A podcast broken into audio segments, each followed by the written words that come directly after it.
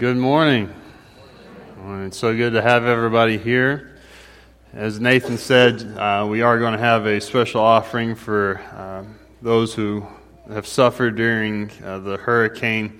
We're going to be partnering with the International Disaster Emergency Service, which is a Christian organization that goes into areas like this. And so uh, that's where it's going. If you're writing a check, uh, make it out to the church. We'll collect the money and then send one lump sum to IDES uh, for them to use there. Okay, let's pray. Father, we thank you for today and the opportunity to open your word. We pray, Father, that it would speak and that we, your servants, would be listening. Father, help us to see what it is that you have for us today. Uh, Father, there's a lot of times we bring in our, uh, our own thoughts on how things should go, and so we pray that today um, we would listen to what your word says and maybe not what our upbringing or our tradition or whatever may say. Father, give me the words to speak. Uh, help them to be your words, nothing more and nothing less. And it's in Jesus' name we pray. Amen. So, this morning we need a little bit of a history lesson before we get started on James chapter 2. So, all of Jewish history kind of starts with Abraham and then it kind of kicks back up once they run away from Egypt, right? The, the, Israelites leave Egypt, they're going through the desert, and everywhere that they stop, they set up a worship place they called the tabernacle. Every single time they stopped, they would set it up, and then when God would leave that place, they would say, okay, it's time to go. Eventually, they made it to the promised land and they set up a temple. But in both of these situations, there were areas that you could go and that you could not go. You had the Holy of Holies. You had the holy place, and that's where priests could go. You had the inner court, which Jewish men could go if they were ritually pure. Then you had the court of women, where Jewish women could go. And then you had outside the court of the Gentiles. And this is where, if you were not a Jew, you, you had to go there. You could not go anywhere else. And between each of these places were barriers. The highest barrier was between the court of the women and the court of the Gentiles. Because the Jews knew that if a Gentile came in to worship with them, it would mess the whole thing up. And if a giant wall wasn't enough, what they would do is they would go and get these rocks and they would write in Greek so that everyone could read it messages essentially telling everyone who wasn't a Jew, stay out. They would write messages like, this is only for pure people. They made no bones about it. You are not welcome here. You, you can't go here. And then something happened. There was a man who grew up and claimed he was the Messiah. He did signs and wonders. He was arrested. He was crucified. And when he said it was finished, there was a veil that covered the Holy of Holies and it was ripped in two. And then something else happened. A few days later, there were two women. This is in Matthew 28 if you wanted to look it up later. But Matthew 28, two women. There's Mary Magdalene and the other Mary, which, by the way, how would you like to be known for all of eternity as the other Mary? Like one gets a last name and you're the other one. But they're, they're leaving and they're going to go to the temple after the Sabbath and they get there. And when they get there, there's this huge earthquake. And an angel comes down and rolls away the stones. And the guards who were there are petrified in fear. And then amidst all of this, the angel starts having a conversation with the two Marys. And it says this in Matthew 28 5. It says, The angel said to the women, Do not be afraid, for I know that you're looking for Jesus who was crucified. He is not here, he has risen just as he said. The angel says, This is huge. He's not here. Everything that he told you is true. You may have started having doubts when he died on that cross, but make no mistake, he is who he says that he is. And then the angel says three words that kind of define Christian evangelism from that point forward. The angel says, Come and see the place where he lay. Come and see. You see, all of Jewish history is you go there. And after the empty tomb, it's come and see. And it's twofold, really. It's literally, hey, you guys can walk into this tomb. You can go, you can look. You saw when they took him off of the cross, they wrapped him up and they laid him right here. The linens are still here, but he is not, he's not here. Literally, come and see.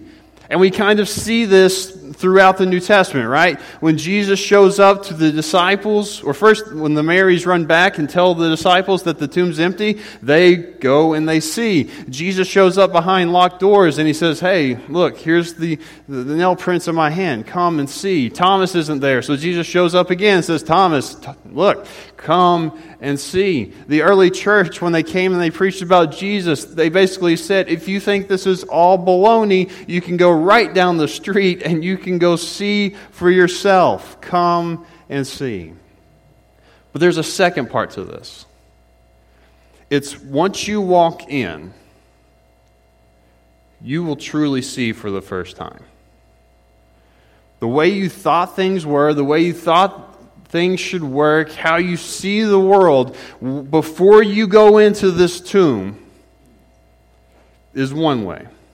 But when you see what Jesus has done and you come out, you'll see the world completely different. And if you're a Christian, that's you. You haven't been to the tomb and seen exactly where he lay. There's not a physical come and see for us, but there's this that at some point in our life, we viewed the world in a certain way, and then Jesus came along. And when Jesus came along, our vision changed. We started seeing things the way God wants us to see it. Come and see changes everything because it, because it wasn't the way it was for, I don't know, ever. Like from day one, there was always you go there, and now there's come and see. And who is he saying this to? Two women. Two women who, if they went to the temple, could only get so far before they had to stop. And where did this message go? It went to people who were Jews and who were Gentiles, people who had to stay on the outside. That's why verses like this in Ephesians 2 make a little bit more sense. Paul writes, Therefore remember that formerly you who were Gentiles by birth and called uncircumcised by those who called themselves the circumcision, which is done in the body by human hands, remember, remember at that time you were separate from Christ, excluded from citizenship in Israel, and foreigners to the covenants of the promise, without hope and without God in the world. I'm sure all the Gentiles were like, Yeah, Paul, we've tried to forget that. Thank you for bringing that back up. But he says, But now in Christ Jesus, you once were far away have been brought near by the blood of Jesus Christ. And then read this next verse. For he himself is our peace, who has made the two groups one, and has destroyed the barrier, the dividing wall of hostility. This is a literal reference to that wall that all of them remember telling them that they didn't belong. And Paul says it's gone. It's gone. There's not Jew and you, there's us. We are together. There's no more walls. And that's good news. That's the good news that we carry. That's the gospel message. Come and see whoever you are because there's no more walls.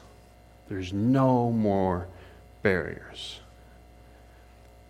And that's what makes it so frustrating that we have to read what we read today because it wasn't a problem that developed over centuries and centuries in the church. It started from day one.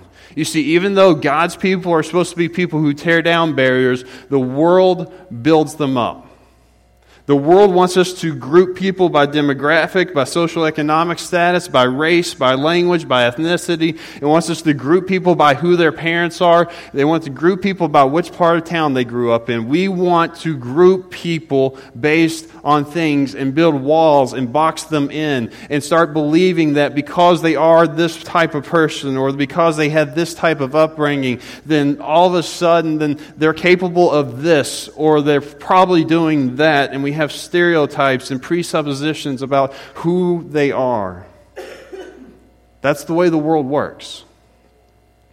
And unfortunately, it took less than a full generation of Christians to just accept the fact that there are some walls in the world. and kind of assimilate those into the church. And a people who, starting with Jericho, were supposed to tear down walls, instead, starting writing on rocks, telling people who could and could not belong. And unfortunately, here we are 2,000 years later, and we do the same thing. There's the wall of race, and so we pick up a rock and we say, I'm not racist, but you know, I, I just don't, I don't know that you belong here. Or we look at what someone wears, or we look at the money that they have or don't have, and we go to that wall of economics and we put a rock there that says, you know, you just don't kind of fit here. Or we take that wall that says family heritage and we just pick up a rock and we say, I know your mom and dad, and I just don't know that you have any hope. And whether we say this directly or indirectly, whether we mean to or not, whether it's, it's something that we do loudly or something that we do in our heads, we put up barriers and we add messages to them to tell people who belong and who don't. And that's the problem. And that's what James is trying to talk about in James 2. He's saying, You are a people where there are no barriers. So, why are there barriers in your life?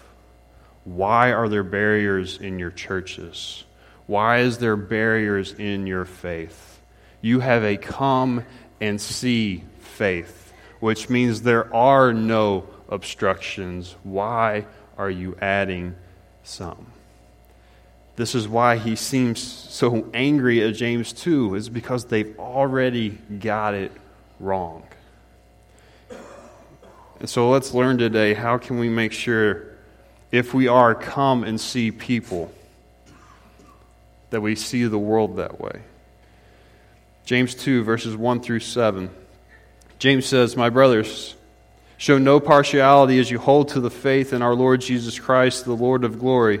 For if a man wearing a gold ring and fine clothing comes into your assembly, and a poor man in shabby clothing also comes in, and if you pay attention to the one who wears the fine clothing and say, You sit here in a good place, while you say to the poor man, You stand over there, or you sit down at my feet, have you not then made distinction among yourselves and become judges with evil thoughts? Right, just like Nathan's communion meditation today, it still happens. From that day forward, I kind of jokingly say that Christians just desperately want a Christian celebrity. We just desperately want someone to make Christianity look cool. And we want to cling on to them. And so the very first time some movie star or singer quotes a Bible verse, we hang our hat on them and like, yes, this is great. This is wonderful. And 99 out of 100 times, thank goodness for Tim Tebow, the, the people turn away. The people turn away and they end up doing more harm than good. And they turn away from faith. They turn away from the church. They start accepting things that we shouldn't accept and we just get let down. And yet, if they walked into our church right now, we would make sure they had a seat. Because we love celebrity. Paul says, listen, you had two different people come into your, your, your assembly. You had someone who is rich, someone who knows how to dress for church, someone who you want there and you tell them, here is the place of honor. And then you have someone who doesn't look like you or someone who doesn't have the money that you do. And all of a sudden, you're going back to the tabernacle and back to the temple and saying, hey, go back here. Or even worse, notice he said, sit down at my feet, you know, like a servant does. James says, this isn't the way it works. You shouldn't, you shouldn't show partiality. Verse 5, he says, Listen, my beloved brothers, has not God chosen those who are poor in the world to be rich in faith and heirs of the kingdom, which he has promised to those who love him? But you have dishonored the poor man. Are not the rich ones who oppress you and the ones who drag you into court? Are they not the ones who blaspheme the honorable name by which you are called? Paul says, guys, those people that you're putting in seats of honor are the ones who are trying to get you killed. They're the ones who are suing you for meeting you, meeting in this place. They're the ones who are taking your names to authorities to try to get you arrested because they are influenced by the world. And yet, people who just want Jesus, you are ignoring because they don't meet your standards. And the problem is that's still the case today. We will bend over backwards to accommodate those that we like and we will try to shun those that we don't. But barriers start to fall when we see people like God sees them. When we see them as God sees them, there are no barriers. There's not a them and me, there's just an us. We could see a rich man, we could see a poor man, or we could just see two men who came to worship. Now, I want to make sure you're still awake. So, uh, we're going to raise our hand if we agree with a few statements this morning. I believe the Bible when it says that I am fearfully and wonderfully made. Raise your hand. I believe the Bible when it says that God knit me together in my mother's womb. Raise your hand. I believe the Bible, like we read last week, tells me that we are God's handiwork, created in Christ Jesus to do good works, which God is preparing in advance for us to do. Raise your hand. Good. I'm glad that you all believe that. Now, here's the thing before those verses, it didn't say your name, and it didn't say mine. And before those verses, it didn't say the group of people you like and the group of people I like. Which means those verses apply to you and they apply to everyone else too. That means what you believe the Bible says about you it says about everyone else too. Everyone is fearfully and wonderfully made. Everyone was knit together by God in their mother's womb. Everyone is created God's handiwork in Christ Jesus for a purpose that He is creating for them to do. Everyone. N.T. Wright says the world is always assessing people, sizing them up, putting them down, establishing a pecking order, and God, who sees and loves all alike, wants the church to reflect that generous universal love in how it behaves. If God can see everything and see everyone and have one standard, which is you were created in the image of God for a purpose, then we ought to as well. I think the most prevalent issue we're facing today is, is the, the racial tensions in our country. And it's terrible. Yet, I hear people go around saying something. They say, I'm colorblind. I don't see, I don't see color. Which I think is a good intention, but I think it's terrible theology. Because if we wanted to be color, if we were supposed to be colorblind, God would have made us all the same color. I think God wants to see, I don't know, like we sing when we're three years old, red, yellow, black, and white, that they're all beautiful in His sight. I think He wants us to see the different colors that make up this world so we can appreciate in Revelation where it says every tribe, every tongue, and every nation singing, Holy, holy, holy is the Lord God Almighty. He just doesn't want us to see black and assume something about their life or see brown and assume something about their life. He wants to say, wow, created in God's image for God's purpose. That's what a world without barriers looks like. It's not looking at the color of someone's skin and trying to come up with what we think about them. It's looking at someone and saying, created in God's image for God's purpose. That's what we're here for. And that's the problem that James is running into with this church. He's saying, You are seeing and placing distinctions on people when they come in, when the person who is rich and the person who is poor and everyone who is in between is created in God's image for God's purpose. You're all the same. So we continue on in James 2. It says, If you really fulfill the royal law according to the scripture, you shall love your neighbor as yourself, you are doing well. But if you show partiality, you're committing sin and are convicted by the law as transgressors. For whoever keeps the whole law but falls in one po- or fails in one point has become guilty of all of it. For he who said, Do not commit adultery, also said, Do not murder. If you do not commit adultery, but you do murder, you have become a transgressor of the law. James says, You break one part of it, you are a lawbreaker. Now, he uses some pretty drastic examples right? It uses killing someone and cheating on your wife or cheating on your husband. There's pretty drastic examples. So let's put it into modern day terms. If you drive 56 in a 55, even if you are not caught, you are breaking the law. I am breaking the law. If you go to your neighbor's house and you beat them up, you are breaking the law. Now, the sentencing is going to be different. Right? You're going to get a small ticket for 56, if you will. You're going to get time in prison for beating up your neighbor. But you know what you both share in common? You both broke the law. When it comes down to it, you both technically have a criminal record. And James is saying that. He's saying, listen, you're highlighting the fact that you haven't killed anyone. That's fantastic. We, we want more of that. You, you haven't cheated on someone. That's great. We, we're all for marriage here. But when someone walks in and you automatically start making distinctions, you're messing up. That's not what you're supposed to do. He says, What you should do is this royal law that we find in Scripture you love your neighbor as yourself, and Jesus defines your neighbor as everyone. And so we have to be a people who love people like God loves them. That's the way barriers come down. We love people, we see people the way God sees them, then we choose to love them the way God loves them. And so then the question is well, how, how does that happen? There are 66 books in here of a love story about how God loves his people. You can read the whole thing, it would be a very long sermon. And so let's just pick out one section of it 1 Corinthians 13. Right. Those of you who are familiar with this may be shocked to know it's not about a wedding. It's, I mean, it, it applies. Don't get me wrong.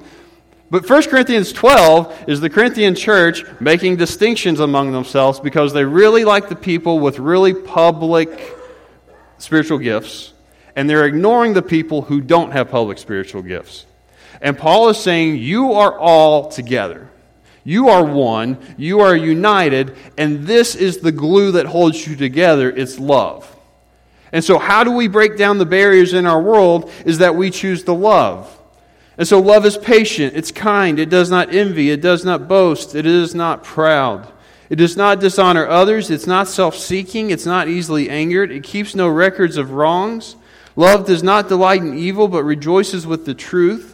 It always protects, always trusts, always hopes, always perseveres. Love never fails.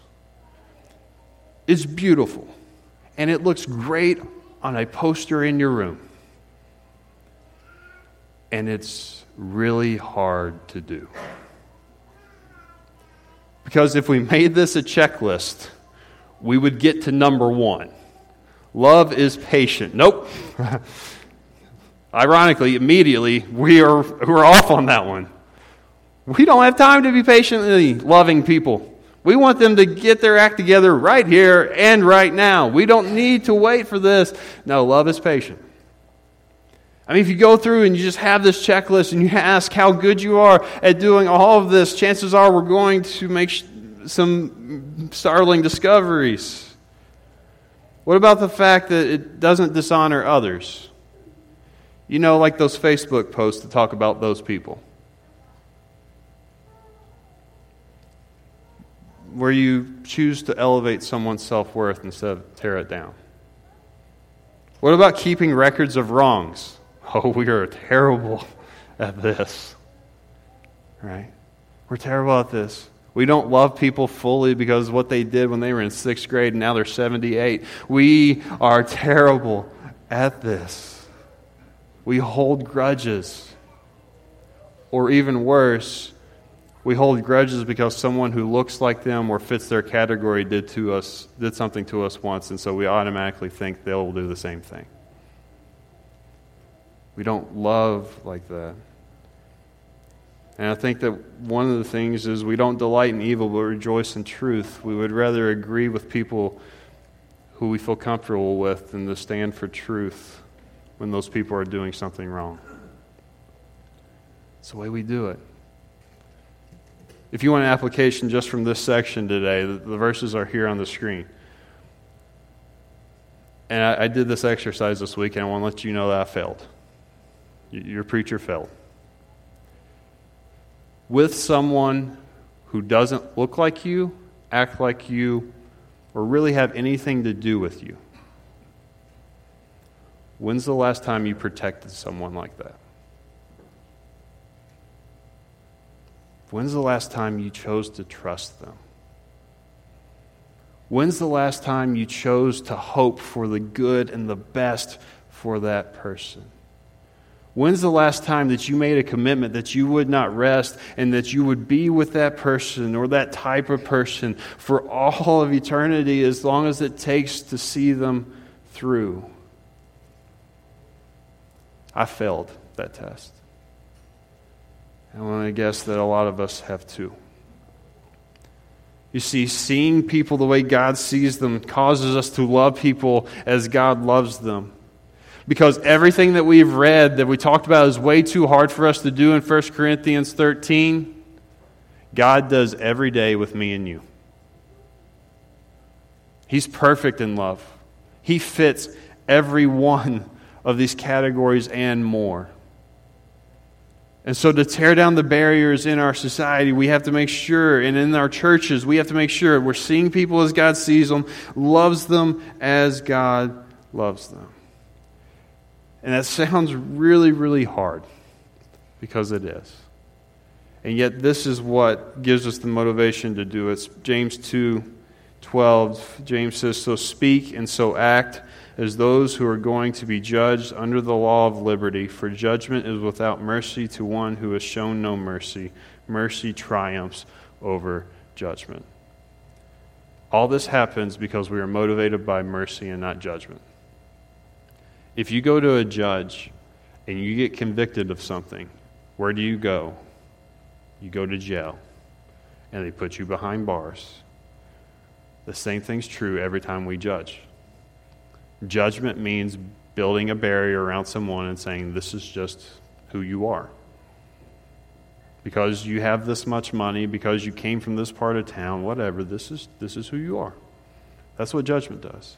Mercy says you're created in the image of God for God's purpose. I'm going to love you even though it's going to be really hard, but we want you to come and see. 1 Peter 2:10 says once you were not a people but now you are the people of God once you had not received mercy but now you have received mercy once you we were on the outside but we don't have to read the rocks telling us we don't belong anymore because we have an empty tomb that tells us we do and we get to come in and we get to be a part of the family, and that means so does everyone else. You see, when we choose to view the world through the lens of the empty tomb, we're going to become barrier breakers and we're going to see things wisely. We will see some people, we will see all people as people created in the image of God and for a purpose. We're going to choose to love them with a holy love from God that fits all criteria. And we're going to do all this because we're choosing mercy over judgment. And it starts right now. Like we said last, last week, God is already going where you're getting ready to go, and He has something for you to do. And chances are that's a person. A person to love, a person to care for, a person who you have no idea what they've been through today, but they need a smiling face and someone to tell them that God loves them. You can do that. And so let's be a people who go to the rocks of society and say, I know we don't look the same. I know that we have different backgrounds. But there's going to be a day where that doesn't matter. And we're going to stand side by side, hand in hand, and we're going to praise God. Hey, hey, come and see. And we're going to go to the people and say, hey, the Bible talks to us about this crown of righteousness. You know, all the treasures on this earth, they're going to go away. And so maybe they have more than we do, less than we do. It doesn't matter. What matters is that they can have the same thing we have, which is eternal life. And so we're going to say, hey, I, I want you to live for something more than this. There's a beautiful gift of salvation that God gives you, and he, I've accepted it. I'd love for you to come along. Hey, come and see. And we go up to someone and we say, Hey, I know you've had it rough. I know your family life hasn't been good. I know that your reputation maybe isn't the best. I know you've messed up, but you know what the Bible says? The Bible says, I'm in the same boat as you because I've messed up too. But I found this, this empty tomb that basically is my storage unit for my sins, and it takes it away, and I never have to deal with it ever again. And come and see. Come and see. You see, once we become come and see people, we'll see things the way God sees them. We'll see people the way God sees them and our church will be without barriers, and we will go out into this world and take down everyone that Satan's trying to build up. But we have to choose to see. So we're taking home this today. Everyone is created in the image of God for a purpose. Invite them to come and see through your words, through your actions, and through your social media posts. Let's pray. Father, we thank you that you do not treat us as our sins deserve. You do not leave us out, abandoned, away from everyone and everything. You don't make us worship from afar because you died so there would be no more walls. No more barriers, no more things keeping our eyes obstructed from your view. Because of Jesus and because of the cross and because of the empty tomb, we can come and see who we are in you. And we thank you for everyone in here who has made that decision. And we pray that because of that decision, we see things differently. Father, give us eyes that see the same thing that you see. Give us a heart that loves the same way that you love. And give us a motivation of mercy and not of judgment. Help us to be more like you. In Jesus' name, amen. This morning, I, I can't preach a sermon about it and not invite you to come and see. The world will change. Jesus stays the same.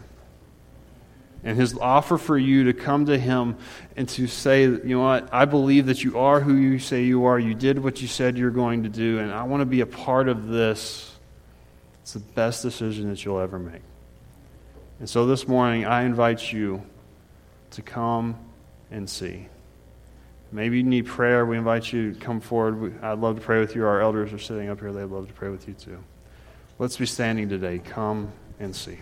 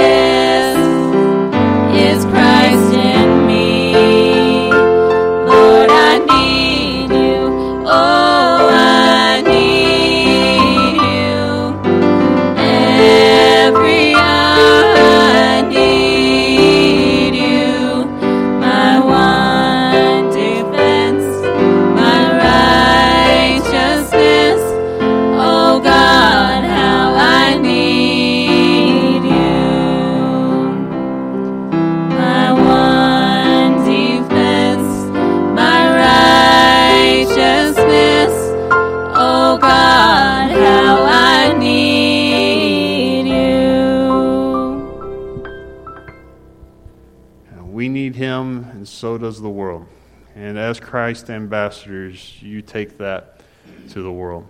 Thank you for being here this morning. Don't forget, we've got two adorable children back here taking up uh, the offering for Hurricane Harvey. Patterson and Easton are back here, and um, if you don't mind, just dropping that off. 100% of it goes to the hurricane relief uh, through IDE, so uh, we'd love for you to do that. Also, uh, I'm going to be out, and a few of others are going to be out there. Uh, Tabitha and Josh are going to be out in the, the foyer. Um, you helped us out by filling out your connection card earlier today. Um, but there's more stuff that you can add, like stuff that you want to serve in, and uh, more information that, that would help us out in connecting you. And so, if you want to update that, we're going to be sitting out there to talk with you today uh, about updating that stuff so that we can better uh, serve you and minister to you with the stuff that you, you want to do here. Once again, no Sunday night tonight. Thank you guys so much. Hey, we have come and we've seen. Now let's go tell the world about it. Be, have a great week. We love you. Go and tell the world.